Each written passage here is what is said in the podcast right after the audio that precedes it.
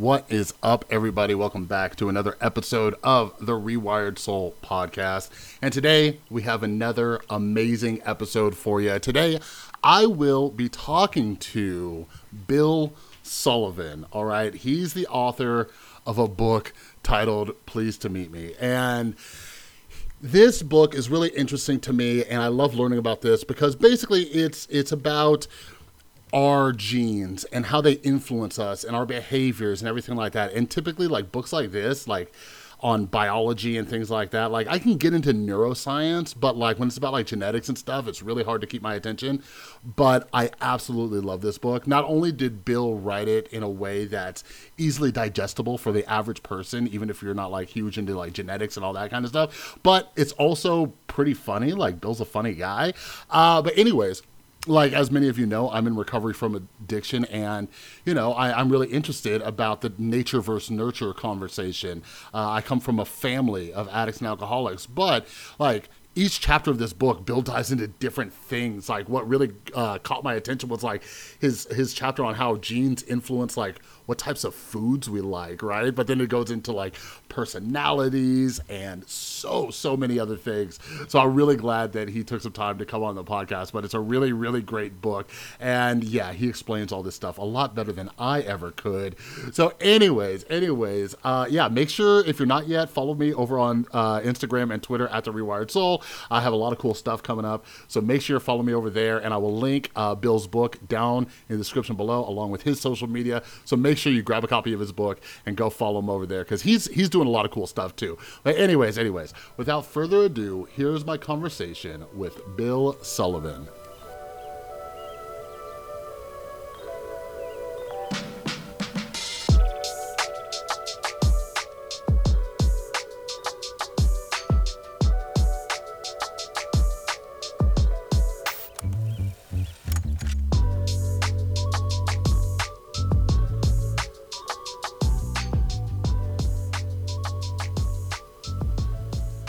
Hello and welcome to the podcast, Bill. I hope you're doing great today.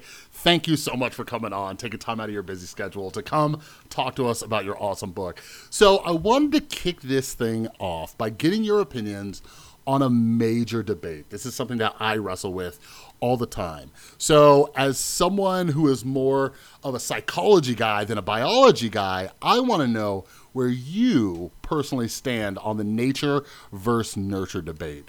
And I have like a few questions within this question. So, like, percentage wise, which shapes us more, the nature or the nurture, right? The genes or how we're raised and uh, the events in our lives. And next, can you give like a brief explanation of epigenetics and what type of events can affect this? Uh, this is something that I became really interested in when I realized how it can influence, uh, you know, genes involved with addiction and all that. And then lastly, lastly for this this first whopper of a question, whether it's nature or nurture, based on your research, how much can we actually change about our personalities and behaviors? or are they pretty much set in stone? First of all, thanks so much for having me on the podcast. This is a terrific service that you're doing here to get science out to the public, and I wish you great success with it. Now, nature versus nurture. This is a great, long standing question in the sciences. What is more important, genes, which is what we mean by nature, or the environment, which is what we mean by nurture? But that question can't be answered in general terms. It depends on which trait is being discussed. For example, if someone has the mutation for sickle cell anemia or Huntington's disease, they will develop those conditions regardless of their environment. But when it comes to more complicated traits like behavior or even height, nature and nurture cannot be separated. They're two sides of the same coin and the more we understand our nature, the better we'll know how to nurture. The science of epigenetics shatters the dogma that one is more important than the other, and it establishes how they operate together like a team. Ah, all right. Yeah, that makes sense. It, it depends on which trait we're kind of talking about, and that's that's kind of what I'm learning. I've been doing a bunch of episodes of these podcasts, talking to a bunch of people like yourself, and I'm starting to learn that that answers aren't nearly as as simple and clear cut as I wish they were. But anyways, all right. So, what is up with epigenetics? Epigenetics means above or beyond the gene and refers not to changes in the DNA sequence, but reversible chemical modifications that take place on DNA or the proteins associated with DNA. Epigenetic changes to DNA can be caused by factors in a person's environment that can turn genes on, off, or anywhere in between. Factors in the environment that affect gene expression uh, epigenetically include diet, exercise, drugs, pollution, and even psychological events such as trauma or adverse childhood experiences. So, different environments can tweak gene activity in different ways, which leads to a rather profound observation. There are multiple versions of you in your genome. If we were to clone you, that clone would have the exact same genes that you have, but it would not become the same person that you became. The analogy I use is that genes are the piano keys, but the environment plays the song. The science of epigenetics has shed light on a long running mystery about identical twins. Why do they sometimes change in appearance or behavior as they get older? They are exactly the same, gene for gene. And if that's true, then genetic determinism would argue that nothing about them should be different. But we sometimes see identical twins that are discordant for certain traits, like obesity.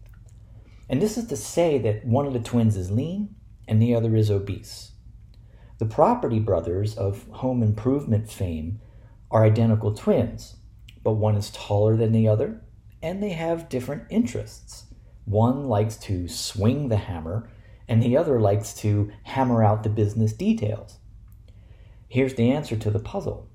When scientists analyze chromosomes of young three year old twins for a type of epigenetic mark called DNA methylation, they're virtually identical in each twin. But in 50 year old twins, these epigenetic marks are very different. This means that their genes are identical, but which ones are active and by how much is very different. Unlike the genes themselves, the epigenetic modifications diverge based on differences in environment and experience.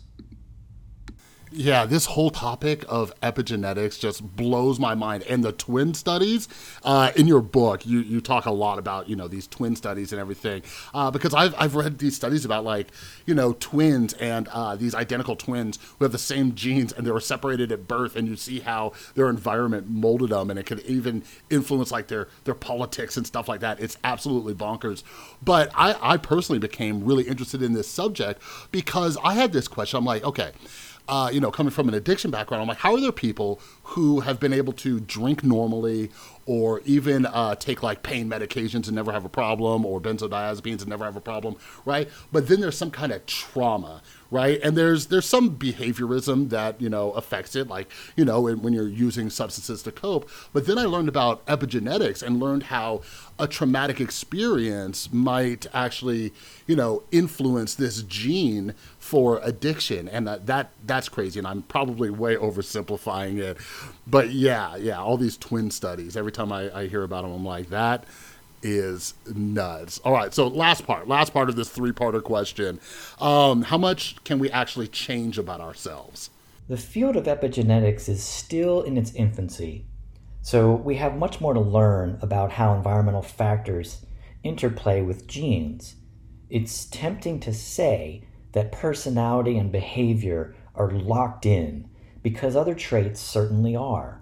You can't think your way to better eyesight or a different hair color. There are some researchers who claim that personality is largely immutable for similar reasons.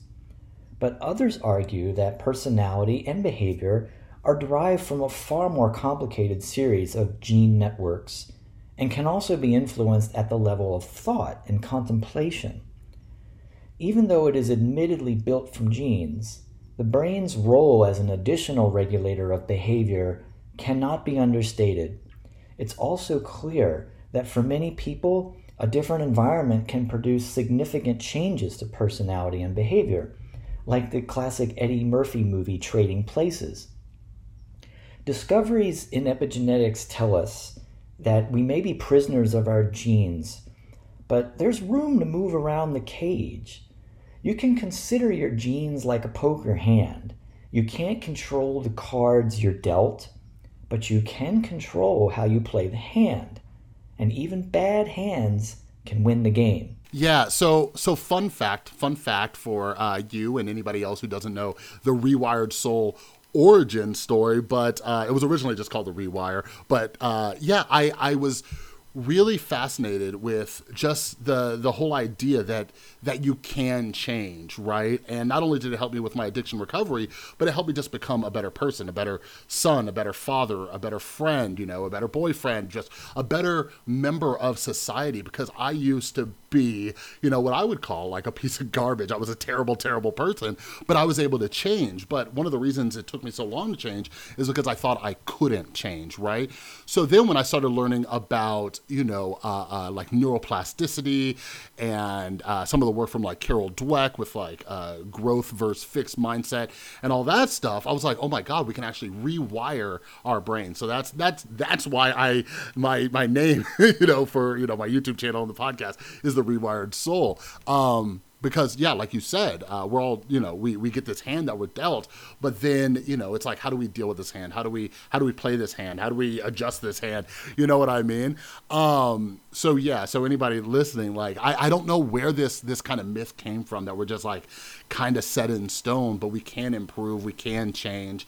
And it's one of the reasons why i love reading so much too is because like uh, uh, we all think that intelligence is fixed, and I don't even have enough time to go into intelligence, but I I can learn as much as I want if I'm willing to put the effort into it. You know what I mean? And my brain's going to change. I'm going to learn new things and uh, remember new things and all sorts of stuff. But yeah, yeah. Anywho, that's that's all interesting. It's crazy. Um, so so yeah. So uh, as I've been telling everybody, the entire book is fantastic because I'm like not even usually into the whole genes and biology thing, but what really hooked me in like the book like early on was the second chapter. You have a chapter called Meet Your Tastes. And I've been alive for 36 years. I just had my 36th birthday. And I thought I was crazy. I thought I was absolutely out of my mind for thinking that cilantro tastes terrible. But you explain in the book how our genes can affect the foods that we like or dislike. So, here's the question. I guess it's you know because I'm a father too, but my son my son has a broader uh, uh, range of foods than I do. But anyways, but for the audience uh, and people who haven't read your book yet. Can you explain what super tasters are? And for those of us who might be super tasters, I know there's some tests you can do, but what should we do if we're trying to eat better? Like I'm trying to lose weight, eat healthier. I've been vegetarian for a while, but I don't like, you know, too many vegetables. So, what what should we do if we want to eat better but we hate certain healthy foods like just using myself as an example broccoli. Like how do, how do we how do we manage that and eat better? I really appreciate your generous appraisal of pleased to meet me. And it's funny you bring up this example because it was one of the main reasons i wrote the book. I'm a super taster which means i'm super sensitive to certain chemicals in food all my life. I hated broccoli and other veggies. I can't even be in the same room when they're being cooked. I couldn't understand how so many people could stomach this vile weed, as Newman from Seinfeld called it. So I wanted to know why I was so different than everyone else in this regard. Turns out there's a good explanation that vindicates me. It's not my fault that I have a distaste for broccoli. I have a genetic variation in a taste bud receptor that makes my tongue exquisitely sensitive to the bitter chemicals in cruciferous vegetables. I have the genetic test results to prove it. Most people have taste bud receptors that give these bitter chemicals a fist bump, but mine give it a bear hug. And that signals to my brain, dude, this is poisonous. You better spit it out. This genetic mutation evolved as a safety mechanism in our ancestors to help keep a subset of the population safe in case the tribe started feasting on a new plant that would kill them. But you raise a good point because it comes at a cost. Many of these plants are very nutritious. Fortunately, there are plenty other types of vegetables super tasters can enjoy, and many can stomach the offending ones by adding seasoning or sauce.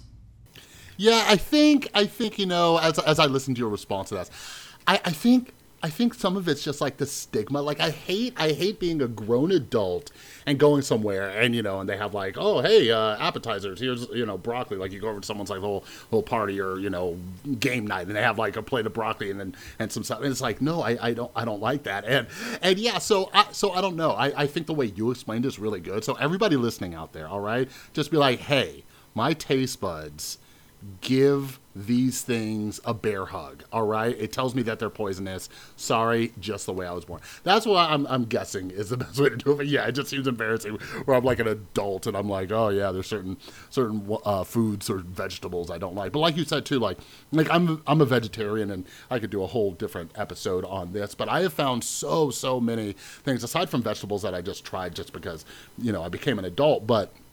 I'm a vegetarian, and there's so many just delicious things out there and meat substitutes and all that. But I, this this isn't this isn't an episode about being vegetarian, so I'll save that. I'll save that for another time. So uh, so yeah. One of the one of the other parts of the book I, I love is that you wrote you wrote this incredible chapter on addiction and, and genetics, and it really helped me to better understand um, because, as I mentioned earlier, I come from a family of addicts. Uh, my mom got sober when I was about 20 years old, and uh, I just celebrated nine years, same day I turned 36. Uh, I got sober back in 2012. Um, but yeah, before we discuss that that awesome chapter about addiction and genetics, I, I have one more food question. So, like, I, I, don't know if it intertwines with like uh, uh, addiction or just mental health and you know people who do like painful, terrible things, but later in in some other chapters, you also uh, talked about how there's people who like love spicy foods, and that's something that I recently found out about myself. And you you mentioned like benign masochism and these genes that make us like enjoy spice, or maybe it's like you know even even pain. So. So here, here's what I was wondering. All right, so I read somewhere I can't remember where. I can't remember if it was like an article or a book or whatever. But I read somewhere that you get a little bit of a dopamine hit from like eating spicy foods, right? So I'm curious if it's common for addicts or even recovering addicts like myself to really like spicy food. Like, are there any links between maybe like the addiction gene and the spicy food gene? Or does it have more to do with, uh, you know, like I said, like a dopamine or like a thrill seeking uh, behaviors or anything like that? It, it, it's, it's just weird how those two things seem to like cross paths. First, congratulations to you and your mom on your sobriety. Like the science behind addiction, the reasons why some people like spicy foods are surprisingly complex. There are genetic components, including thermoreceptor proteins that line the mouth and throat and respond to the chemicals in spicy foods like capsaicin. These send heat signals to the brain, tells your brain that this is hot. Some people have less of these receptors or start to lose them as they get older which means they have a greater tolerance for spicy foods. So it's not unusual to see people enjoy spicy foods more as they get older. And part of your newfound love for them could simply be age. A recent study showed a connection between alcohol and spicy foods. They both bind to the same group of opioid receptors in the brain. So, spicy food lovers have a likelihood to also have alcohol abuse problems. Another gene that may be involved is a dopamine receptor called DRD4. A mutation in this gene is linked to daredevil behavior, greater risk taking. This mutation can drive people towards all sorts of thrill seeking activities, from snowboarding or starting a business to gambling or experimenting with drugs.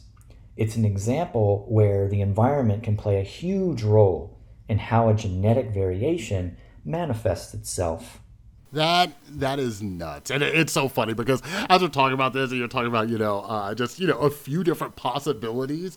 I remember uh, when I was working for an addiction treatment center, um, our company actually owned. Uh, uh, a, a, gene testing lab too, and they would, you know, they would take in uh, tests from other places because they're actually they're trying to do tests to see, you know, what medications people will better react to. So they actually, you know, worked with other uh, healthcare providers and things like that. But anyways, I remember we went on a tour, we did a little cheek swab, and I wonder if I could find that because as you talk, I'm like, I'm like, I need to, I need to go back through this or maybe get a genetic test and like see which ones I have, see if like, you know, there's there's this, uh, you know, DRD gene, and you know, I'm probably naming these things wrong, but yeah, it makes me makes me very curious. Like people do like the ancestry thing or like the 23andMe. Like I'm just interested in this stuff. I'm like, okay, how are my genes affecting some of the weird kooky things I do?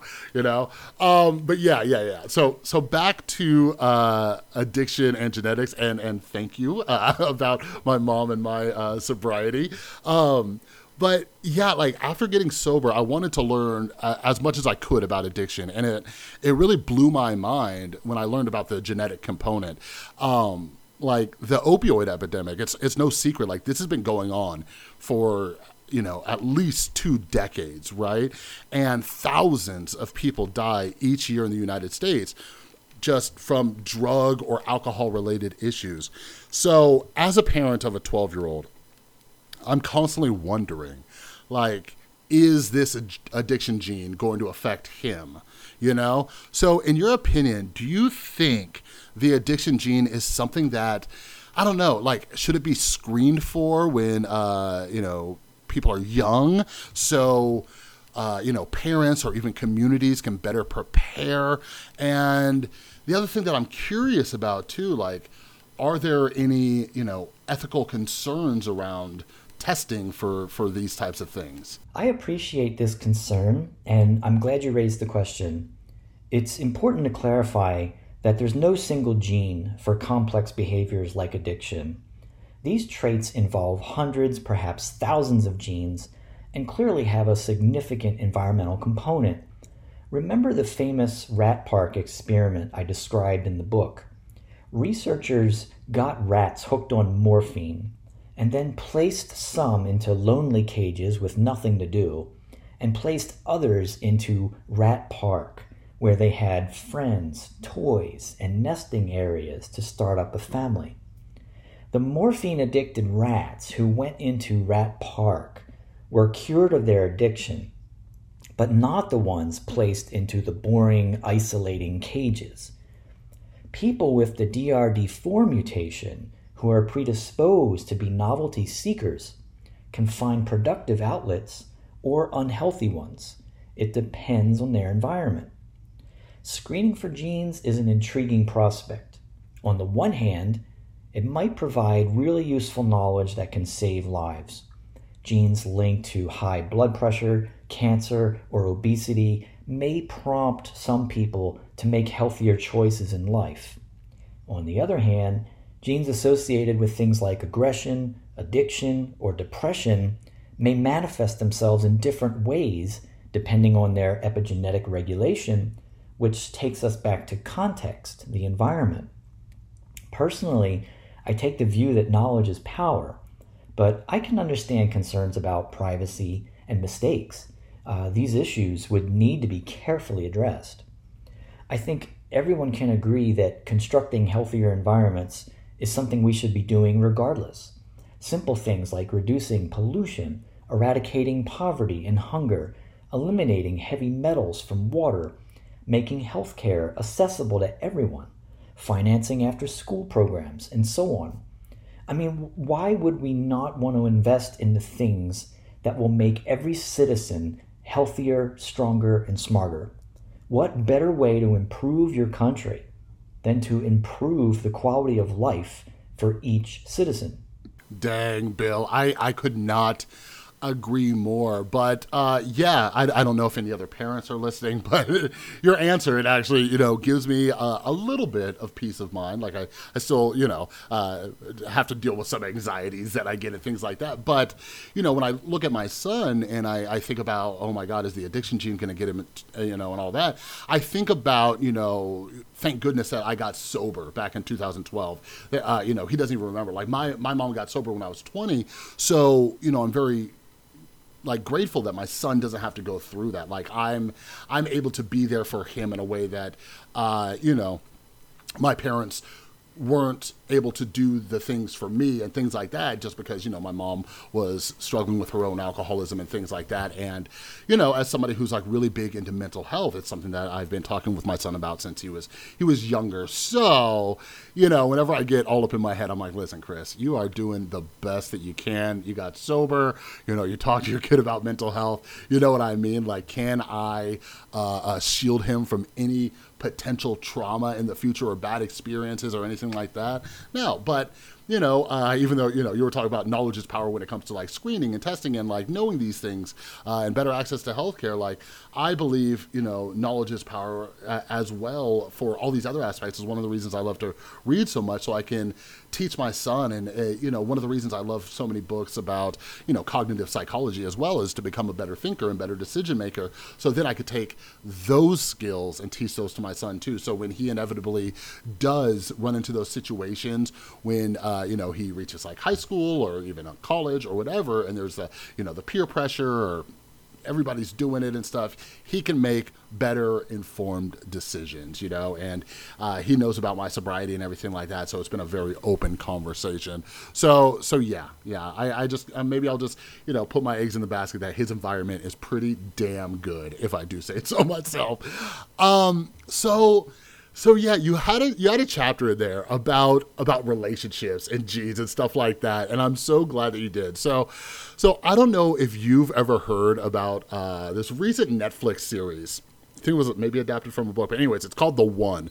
So basically, basically, what they did was, it's a this this fictional company finds a way for you to find your soulmate purely based on your your DNA right? So it's like this kind of like 23andMe thing, but it'll be like, oh, we found your perfect match. It is the one. It is the one person who is genetically wired to be your soulmate, right? And yeah, so so after reading your chapter on relationships, I'm like, oh yeah, yeah, this this stuff because I remember just being all all crazy in my early 20s and teenage years, like, oh, where's my soulmate? Where's the one? So once and for all, once and for all, Bill, I need you to tell us is the idea of a soulmate just one big old myth? All right. And like, is there is there anyone out there who is just genetically perfect for us? What what does the science tell us about this subject? The notion that you have a single soulmate is complete fantasy, and that's good news for two reasons. One, it means there's many people out there who could make you happy not just one. Two, studies show that people who believe in soulmates expect too much from their partner, and the self doubt that they continually experience about finding the one makes them perpetually stressed out and miserable. It's interesting you raise the point about the role of genetics in matchmaking. Of course, genes factor in to a degree. We have a natural disinclination to mate with family members because our genes are too similar, and this makes birth defects more likely. Another fascinating study showed that women may be able to size up a mate through smell. In the book, I describe a famous experiment that involved women ranking the smell of sweaty t shirts worn by men. The closer their immune system genes were to the guys, the more repugnant she found his odor. That makes perfect evolutionary sense because your kids would be better off with diverse immune system genes. So, genes seem to play a role in attraction. There's some truth to the saying about chemistry between people. But I wouldn't go so far as to claim that there's a genetically perfect mate There are lots of people you could love. Successful relationships have more to do with being kind, empathetic, patient, and supportive. The concept that there's only one perfect person for you also ignores the fact that you and your partner are likely to change over time. There should be no shame in recognizing that people change and can fall out of love. Some might point out that most mammals are not monogamous and argue that it's not for everyone. Splitting up doesn't have to be a tragic big deal. It can be done with respect, civility, and grace. Yeah, I think one of the reasons I, I find it so interesting, like uh, uh, you're you're not you're not my therapist. I, I've already done my fair share of therapy, but I remember growing up and like I used to love love rom coms. Like fun fact about Chris, I used to love rom coms, and there was this idea that you're just going to meet the perfect person and all that, and it kind of skewed my vision of what relationships were supposed to be. And there's this one and you know and and, and all that. And i i feel i feel that a lot was you know not only uh, influenced from like you know my childhood but uh, you know how how this stuff's depicted on TV and in movies and in books and things like that. And as I got older, I saw how this was causing issues in relationships because you know a fight happens and, and, you just start thinking oh maybe maybe you're not the one. Oh no am i wasting my time with the wrong person? Is the one out there somewhere? And you know i've had people on here uh, i had uh, Brian Earp on here you know uh, a few weeks ago talking about love drugs and all that stuff. And you know like you mentioned like you know uh, uh, monogamy and all that stuff. And then i also had um, uh, Michael Shermer on here and some other really smart guys uh, just talking about the sheer numbers and statistics of things. But anyways what i'm getting at is like the odds the odds of bumping into the right person like i feel like our species just wouldn't even survive. Like if if this was true if there was anything true about the one like what if your one was across the planet you know thousands of years ago, even hundreds of years ago, when you had no way of ever bumping into them, our species would die out. But yeah, I think it sets up unrealistic expectations for relationships. And like you mentioned, like people change over time and you know aside from like you know people change and sometimes you know relationships don't don't work out i think you know when we realize that whole one thing is a myth you know, for me personally, like I've been with my my lovely girlfriend for you know uh, years now. It's the healthiest relationship I've ever been in. But but you also you know you put more effort in, right? You're not just like oh oh, guess this isn't the one. you know, I got to move on. Um, so thank you so much for answering that. Um, so finally, uh, one of the last questions I, I, I wanted to ask you um, with everything we've learned about how our genetics shape us, what are your thoughts on the whole idea of quote unquote designer babies? Like in in your field, in your community, what are the conversations happening uh, around this subject, and what are some of the ethical issues that we should all be taking into consideration? Right, like if this ever goes to a vote and we're voting on it, you know, like what what things should we be thinking about? Designer babies is science fiction, especially where we are right now with our current understanding of biology and behavior. I think a more realistic concern is repairing medical issues. We will soon have the technology to edit genes that give rise to certain diseases or disorders. Already, embryo screening for in vitro fertilization is reducing the number of children born with Down syndrome or Huntington's disease. CRISPR is a state of the art gene editing system that may allow us to repair detrimental genes that would lead to birth defects, such as blindness or deafness or certain childhood cancers. Where this gets tricky is the slippery slope from fixing legitimate medical conditions to editing genes believed to play a role in intelligence, strength, or longevity. Here's where things get more controversial. Current consensus in the research community is to ban genetic engineering of human beings. There are safety concerns. For example, gene editing tools like CRISPR have been reported to mess with genes that are not the target of the treatment. There are also concerns that we don't yet know enough about how genes work together in networks, so changing one may have unforeseen side effects. There could be trade offs when tweaking genes associated with behavior. An example of this is savants. Some people with superpowers of the mind have significant social defects. Some people with better memory have an increased risk of depression because they have trouble forgetting adverse events. Some genes involved in appetite control also affect puberty. What if we fix novelty seeking genes linked to addiction that then lead to a civilization where no one takes a risk or likes to explore? It's also worth considering the child's potential point of view. Consider this. Let's say that it becomes routine to fix a gene mutation for a medical condition but the parents refuse gene editing for moral or religious re- reasons, would that child then grow up to resent their parents for not fixing this gene before birth? Should we condemn a child to suffering or an early death when it could have been prevented?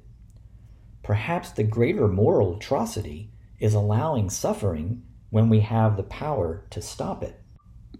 There are no right or wrong answers to these questions but there may be serious consequences if we don't proceed with caution. Yeah, this is this is one of the reasons uh, you bring up just so many interesting things, but this is one of the reasons I love reading books on like philosophy, uh, specifically like moral philosophy and ethics and things, you know, uh, because uh, what, what do you do there? There's these these trade offs. Like you bring up just a great example of if someone decides not to alter the genes of their child who might have some sort of defect that could, you know, hinder their life in some way, with the child, you know, the child doesn't get a say in it. You know what I mean? And these are things like I, I don't know if we have the answers to them. And that's what I love about philosophy. A lot of them don't have answers, but, you know, we keep asking these questions. And that's why I think it's important that we have these conversations so we're at least thinking these things through. You know what I mean? Um, yeah, it's it's all really interesting how that works, and and you bring up all these other things like these unforeseen uh, consequences, like editing out you know uh, thrill seeking behavior or addiction will will people stop taking risks like that's that's something we need to think of too. So I'm I'm I guess I'm glad to hear that there's kind of a a, a consensus in the community that we should not be uh, doing this at this point. You know, um, but yeah, I, I I imagine I imagine in the future sometime maybe it's hundreds of years from now but this stuff you know as long as we're still in a democratic society some of this stuff um, might come to some kind of vote or anything like that and and bill I lied to you. Okay, one last question. Just one final question. Uh, you touch on it a bit in your book. It's something that I'm just really new to and trying to learn about. But uh, as you know, I'm like big on mental health, and I'm I'm I'm learning, trying to learn about gut health. And you discuss some of this in the book. So how how big of a role does you know gut health play? And you know is there anything we should be doing not doing looking out for? What what are your thoughts around this or what's the current research say about this? I'm glad you asked about that because most people are not aware that they have trillions of bacteria and other microbes living in their gut about three pounds worth. Scientists knew for a long time that these bacteria help us digest certain foods and make some vitamins, but we've recently learned that they do a whole lot more. Turns out these bacteria make the majority of our serotonin, a critical neurotransmitter that works in the brain to regulate our mood.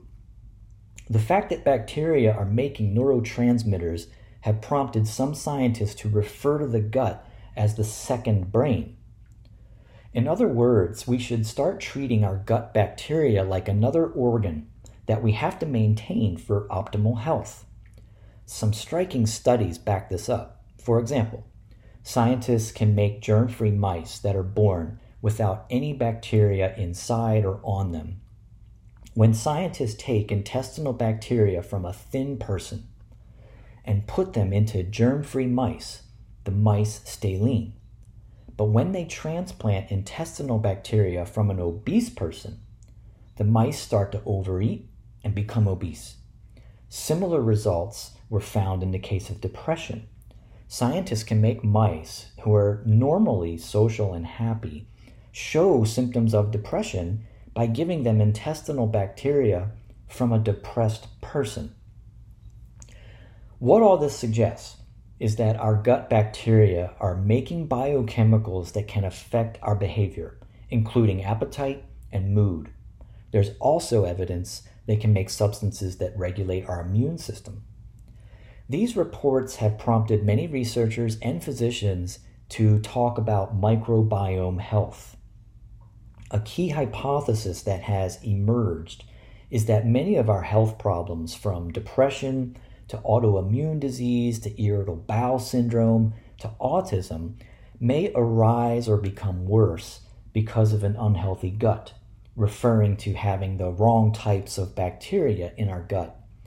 In fact, microbiomes from people who live in industrialized societies and eat a whole lot of processed foods look vastly different than the microbiomes from hunter gatherer societies. The microbiome of many people in Western civilizations shows an alarming decrease in diversity in the types of microbes that normally inhabit the gut. Studies show that diet and exercise can have significant positive effects on our microbiome. Laying off the processed foods and sodas full of ridiculous amounts of sugar, fat, and salt works wonders for gut health. In addition, increasing fiber intake has been shown to promote the growth of bacteria that help build an intestinal barrier to stop a dangerous condition called leaky gut. It is probably not a coincidence that many modern health problems, significant increases in depression, obesity, diabetes, allergies, and autoimmune diseases, all occurred shortly after the Industrial Revolution and the introduction of processed foods. These changes in our lifestyle and environment have thrown the microbiome into disarray. But the good news is that we can restore it by improving diet, getting more exercise, and cleaning up pollution and other toxins in the environment. If you take good care of your microbes, they'll take good care of you. I love it. I love it. And it's something that I'm trying to be a lot more mindful of when it comes to diet and everything. I've been eating better this year, you know, exercising and all that stuff too, but I'm trying to just be more uh, conscientious of, you know, what what I'm eating and what you know what what it's made out of and how processed it is and all that because like you mentioned too like like how much serotonin like serotonin is like one of like the main neurotransmitters, right? Like when it comes to our happiness and all that. Uh, so yeah, it's it's insane how much is like actually in our gut. Like that's crazy. Like we need to be mindful of that, especially when it comes to our mental health. And you know, if if that's a good enough reason to you know uh, try to clean up the environment and eat healthier and everything, like hey, there you go. You know what I mean? But anyways, uh, thank you so much, Bill, for coming on. I absolutely love the book. So for everybody out there, uh, yeah, is there is there anything else uh, going on in your world that we should know about? Thanks again for having me on as a guest for the podcast. I hope this has sparked some interest in your listeners, and they'll want to learn more about the hidden biological forces shaping our personality and behavior. It will help you live a happier and healthier life. People can learn more about the book and read follow up articles by visiting my website at www.authorbillsullivan.com or follow me on Twitter at WJSullivan. All right. Another gigantic thank you to Bill Sullivan for coming on. I like I said, I loved his book. And if you found anything interesting in this, like let me tell you, we barely, we barely scratched the surface of what Bill wrote in his book pleased to meet me. All right. So I will link it down in the description below, along with Bill's website, along with his Twitter. But but go check it out. Like like I said, this actually this his book helped me get interested in this topic and i follow him on twitter and he's recommended some other books so now i'm kind of like you know poking around those areas too. Like sometimes it just takes sometimes it takes a great book like bill's to just get you interested in a subject. You're like huh maybe this subject isn't isn't so boring. You know what i mean? But anyways like i said check out the description down below get the book follow Bill, check out his website, all that kind of stuff. Uh, and if you're following him on social media, like he's he's pretty active on there. All right, but anyways, thank you so much for listening. And down in the description below, again, make sure you're following me, Chris, on Instagram and Twitter at the Rewired Soul. I have so many cool things coming up, and oh my god, like I am talking to so many great authors. I can't even tell you. Like this morning, uh, before editing this episode, I had a call with an author, and that'll be coming up pretty soon. And she is one of my favorite authors. Like it was, it was amazing to talk to her. And I have so many more people coming on too. It's nuts. So make sure you don't miss anything. I have some other cool projects I'm working on. So follow me over on social media. And if you want to support the podcast in any way, there's some other links down below. There's uh, you can become a patron, get access to some exclusive content. Uh, for those of you who don't know, I write books. They're mainly mental health books. They're over and available at my uh, website, therewiredsoul.com. And if you didn't know, every single Monday on the rewiredsoul.com, I release a weekly reading list. I read anywhere from like five to nine books on average a week. So I do brief reviews and I put them all up every single Monday at therewiredsoul.com. Uh, but lastly, too, uh, we we talked about you know addict, addiction and mental health in this episode. Uh, down in the description, you'll also find an affiliate link for BetterHelp online therapy. Therapy is a huge, huge, huge benefit to our mental health. Uh, BetterHelp, it's affordable. You can do it from the comfort of your own home. And it's a service that I have personally used and love it. All right. So if, if you want to work with a licensed therapist, check out the affiliate link down below for BetterHelp online therapy. All right. So, anywho, anywho, I hope you all enjoyed this episode. Don't forget to check out Bill's book and the rest of his stuff. But I hope you all have a magnificent rest of your day, and I'll talk to you next time.